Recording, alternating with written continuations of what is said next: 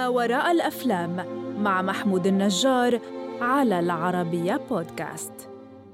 لو أنت كنت عايش في الفترة من أواخر الستينيات لأوائل السبعينيات تحديداً في ولاية كاليفورنيا فأنت هتصحى الصبح على نشرة الأخبار والمذيعة بتسرد فيها الرسالة دي وبتقول زودياك بيتكلم.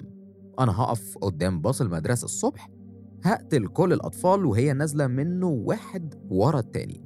أما بقى لو كان حظك سيء وبتشتغل في جريدة كرونكل فأنت كان هيوصلك من زودياك شفرات غير مفهومة.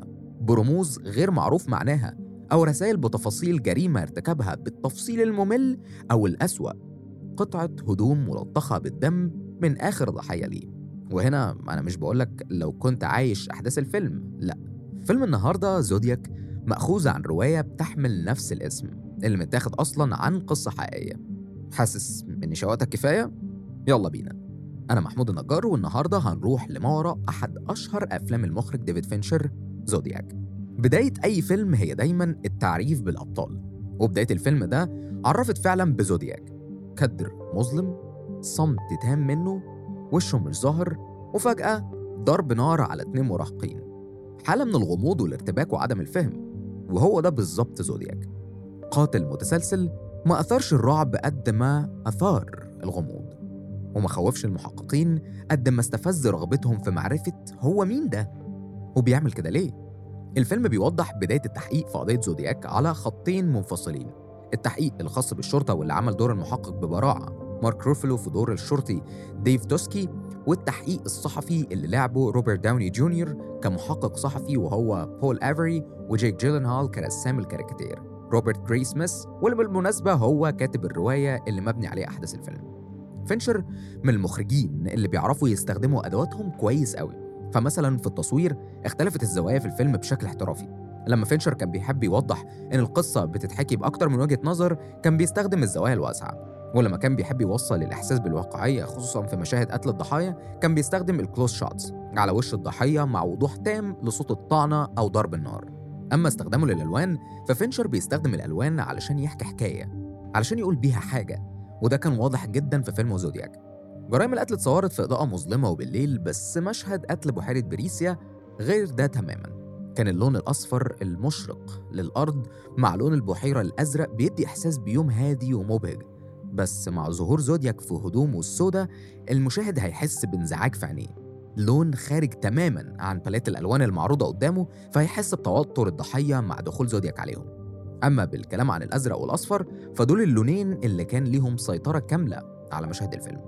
وده هنلاحظه أولا في لبس الشخصيات. فمثلا لما زار جراي سميث بول افري كان لابس قميص لونه أزرق في حين إن افري كان لبسه بيتكون من خطوط زرقاء وصفراء. وده اللي بيدل على صراعه الداخلي في إنه مش عايز يجاري هوس جراي سميث المتزايد بالقضية وصراعه الداخلي إن هو أساسا كان مهووس بالقضية قبل كده.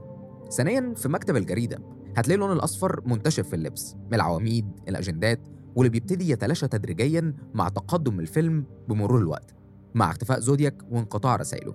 اللون الأصفر كان بيعبر عن سيطرة زودياك على التفكير على الأخبار على الكلام وبما إنه اللون بيوحي بالتعب والحذر والسيمة أحيانا فهو كان اللون الأمثل للتعبير عن زودياك. مين بقى زودياك؟ في الفيلم أنت بتسافر في رحلة البحث عن هوية زودياك بتتعرض لمشتبه فيهم كتير جدا. بتمسك دليل على شخص علشان يدلك على شخص تاني رحلة البحث دي بتمشي فيها مع الثلاث شخصيات الرئيسية بتوعنا أفيري توسكي وجراي سميث. في خلال الرحلة دي هتقابل أرثر لي ألين واللي كان مشتبه فيه رئيسي في الفيلم. ريك مارشال اللي كان كل الدلائل بتشير ليه وكان ناقص بس جراي سميث يمسك الدليل عليه. بوب فوجن اللي كان عنده الدليل على أدانة ريك مارشال وطلع في الآخر يدين فوجن مش ريك. طب مين فيهم زودياك؟ هتعرف في الآخر. كل جريمة قتل بيكون ليها دوافع. وجرائم القتل المتسلسلين بيكون وراها مرض نفسي في أغلب الحالات. بس زودياك على حد قوله الشخصي في واحدة من رسائله كان بيقتل بغرض تسلية. متأثر جدا بفيلم The Most Dangerous Game. بس هو فعلا كان بيقتل عشان يتسلى ولا علشان يتشاف؟ زودياك كان أول شروطه إن رسائله يتم عرضها على التلفزيون وإلا هيقتل تاني.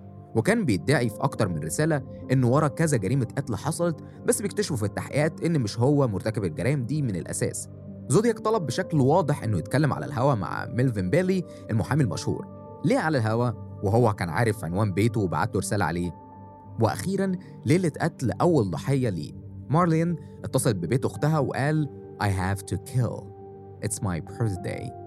إزاي حد يكون بالغموض والتخفي ده وفي نفس الوقت يعمل كل التصرفات دي بشكل علني إلا لو هو عنده حب للظهور؟ وده تحليل للشخصية. شوف الفيلم وقول لي أنت وجهة نظرك إيه. الحقيقة الفيلم بالنسبة لي في ثلاث مشاهد هما ال master scene. أول مشهد لما توسكي ومحققين الشرطة راحوا يقابلوا لي لأول مرة وهنا بيبان قدر الإحباط في عينيهم. كل الدلائل واضحة. حتى ارتباكه في إنه يخفي الساعة اللي كان عليها علامة زودياك اللي اقتبس منها شعاره واسمه وباقي الأدلة واعترافه بوجود سكاكين في عربيته عليها دم. لكن ما قدروش يثبتوا أي حاجة لأن كلها أدلة ظرفية. تاني مشهد لما جراي سميث راح لبيت بوب واكتشف إن الدليل اللي كان بيدور عليه علشان يدين ريك طلع دليل إدانة بوب نظرته وقتها إنه ممكن يكون حاليا واقف قدام زودياك نفسه جيك مثل الفيلم ده بقدر من التوتر والفضول المطلوب بالظبط. قدر يوصل إحساس الخوف وفي نفس الوقت الطمع لمعرفة الحقيقة. بكل المقاييس كان مشهد عظيم. أما بقى آخر مشهد فهو الأيقونة بالنسبة لي. اللحظة اللي جراي سميث راح فيها للي بعد ما جمع باقي الأدلة وعرف إنه كان يعرف أول ضحية ليه بشكل شخصي وتأكد إنه هو زودياك. بس ما قدرش يثبت برضه لأن كل الأدلة ظرفية وبالرغم من إن المشهد كان صامت تماما بس عين جراي سميث قالت كل حاجة. قالت الجملة اللي بتقوم عليها رحلته ورحلة بحث كاملة. It is just you cannot prove it. Doesn't mean it is not right. لو أنت مش قادر تثبتها ده مش معناه إن هي مش صح. بيسيبك فينشر مع نهاية شبه مفتوحة للفيلم. لما المحقق الجديد اللي حل مكان توسكي يقابل ماجو سنة 1991 أول ضحايا زودياك يعني بعد تقريبا 22 سنة من ضرب النار عليه من زودياك واللي بعد خروجه من المستشفى اختفى تماما ومش عارفين يوصلوا له يعرض عليه صور لمجموعة من المشتبه فيهم ويختار منهم ليه ولكن هل تم القبض عليه؟ لا طب ليه؟ هسيبك تعرف السبب ده بقى لما تشوف الفيلم وتفضل النهاية مفتوحة لخيالك عزيزي المستمع هل لي هو فعلا زودياك ولا ماجو؟ الضحية اختلط عليها الأمر بعد مرور السنين دي كلها؟ هستنى تشاركني إجابتك واستناني في الحلقات اللي جاية بفيلم جديد من بودكاست مارا الأفلام المقدم من العربية بودكاست.